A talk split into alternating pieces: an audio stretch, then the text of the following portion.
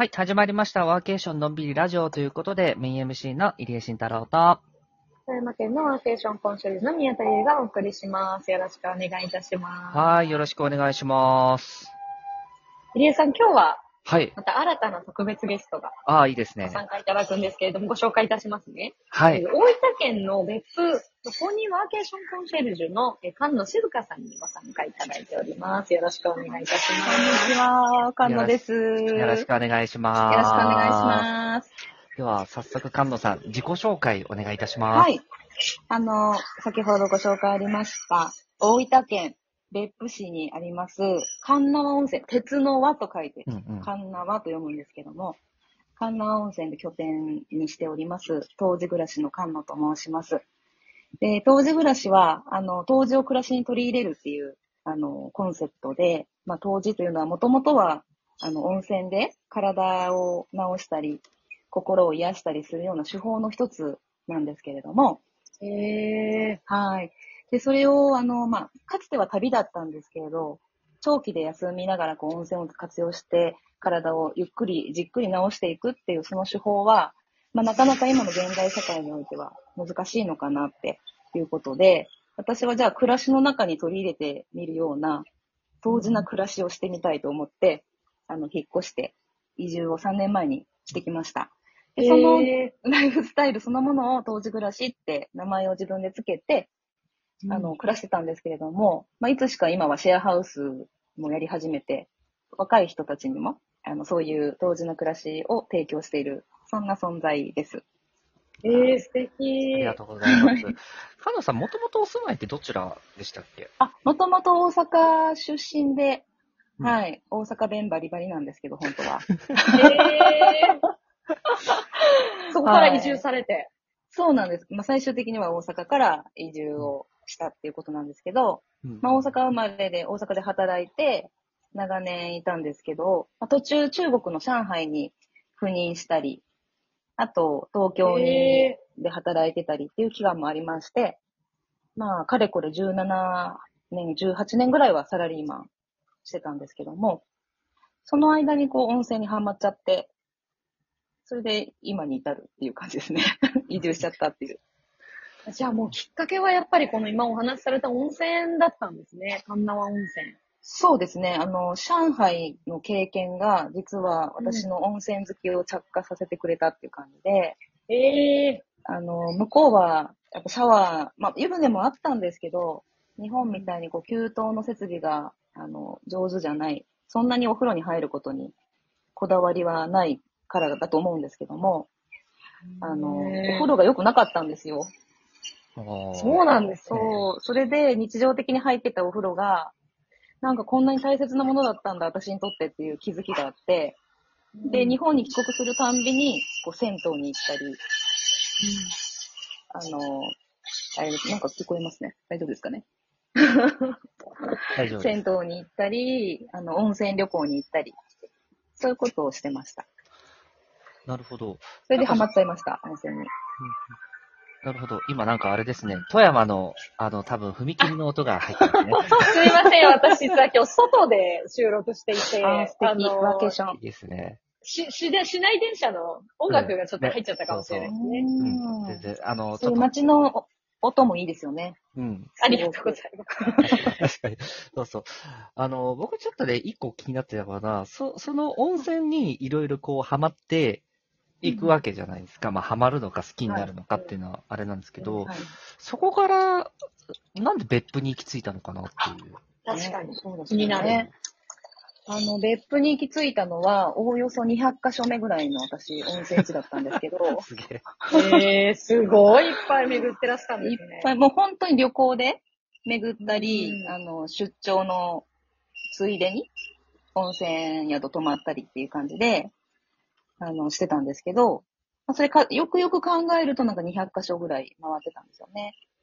で、す行くたびに、やっぱ温泉がいい、あの、上質な温泉が湧いてるとこがいいとか、絶景な温泉がいいとか、いろいろこだわりが、そうやって積み重なる経験で、温泉がどんどんあの知りたくなって、うん、どんどんこう、見に行くように、入りに行くように、体感するようになっていったときに、まあおそらく、あの、温泉の質に対するこだわりも強くなっていったり、うんあとその土地で食べられているものだったりが、あの、自分にフィットするかとかですね。なるほど。あとやっぱり決め手になったのが人で、その土地のことを紹介してくれるような面白い方がそこにいる、張り付いている。だから私はその土地のことを知るようになって、うーん、何度もリピートしたくなるみたいなキーマンがいると思うんですけど、そのキーマンと結構出会える、あの、運命があったんですよね。各地で。ああ、なるほど、なるほど。うん。で、そんな力はあったのかなと思うんですけど、引き寄せるパワーっていうか。うんうんうん。で、やっぱその3点セットっていうんですかね。あの、うん温泉の質もそう、あの、ご飯も、ご飯や食事面もそうだし、アクセスとか、うん、もそうだし、それに加えてやっぱ人が面白そうっていうところが、あの、地域には大事だななんて思ううんうんうん200箇所目ぐらいの時の最終で、カンナワっていうこのうん温泉地に、まあ、また旅で行ったんですよね。うん。そしたら、まあ、なんていうか、その、なんか自分が大切にしたいことが全部一直線に並んじゃったっていうか、うん例えばその大切にしたかった人がめちゃくちゃ面白い。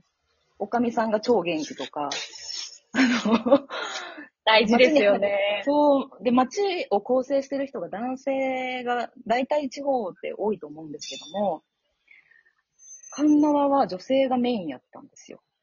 あの、おかみさんが前に出てたりとか、女性の経営者さんが多いとか、あの変化のスピードが速い。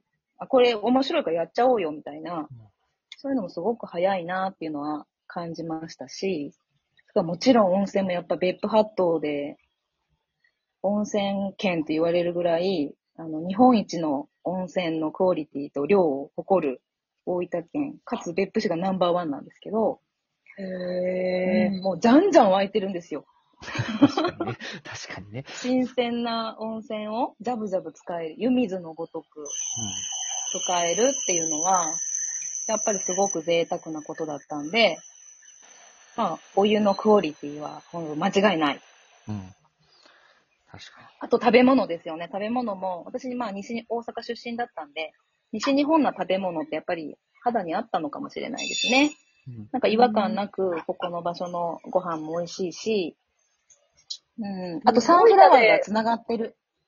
ごめんなさい、大分で有名な食べ物って、ちなみにその、菅野さんの中で、もうこれってヒットしたのって何だったんですか？私の中では、団子汁って味付けとかいう、団子汁。団子汁。団子汁へえ。なんていうのかな。平べったい麺が入ってる。麺、麺というか、団子って言うんですけど、それに野菜がゴロゴロ入ってて、なんかね、山梨のほうとうみたいな。あ、へえ、こんな感じなんですね。郷土料理。団子汁。はい美味しそう。白味噌美味しかったですよ。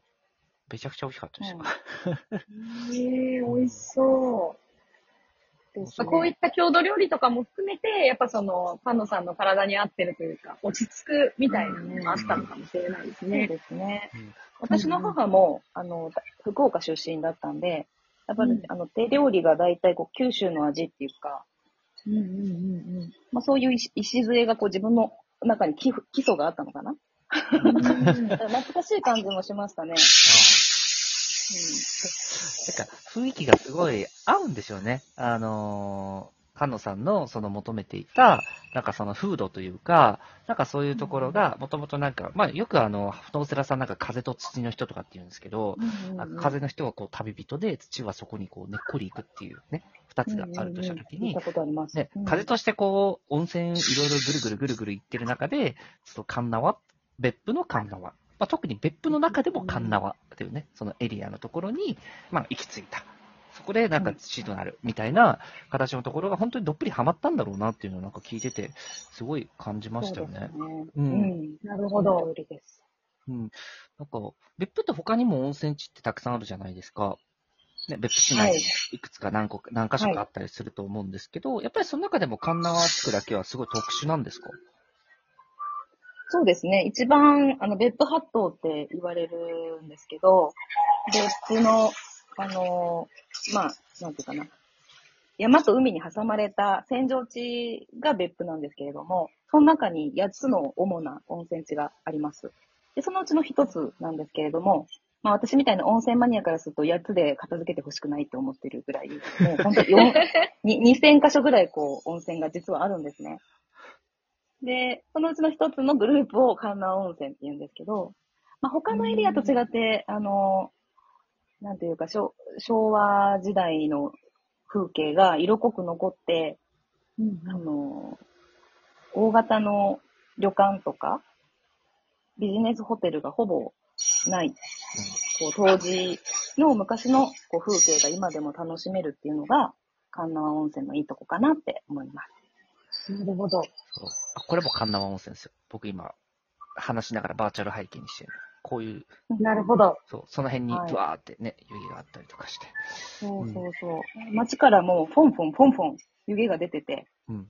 へえ、なんかちょっと幻想的な部分もあるかもしれないですね。そうなんですよ。うん。なんか、マジカルな感じっていうか、うんうん、わかります。レトレトロな感じっていうか初めて来た人は火事なんじゃないかっていうぐらい、めちゃくちゃ湯煙黙々で、に。そうですね。まあ、その湯煙に巻かれてるんです、毎日。うんうん。確かに。はい。ということで、この別府神奈にですね、あの、大分の別府神奈に惹かれた菅野さんが、まあ、この先はですね、あと2回ほどなんですけど、この別府について、さらに詳しくいろいろと、あの、皆さんと僕で聞いていきたいと思います。では、今回の放送はこれで以上とさせていただきます。また次回お会いしましょう。バイバーイ。ありがとうございました。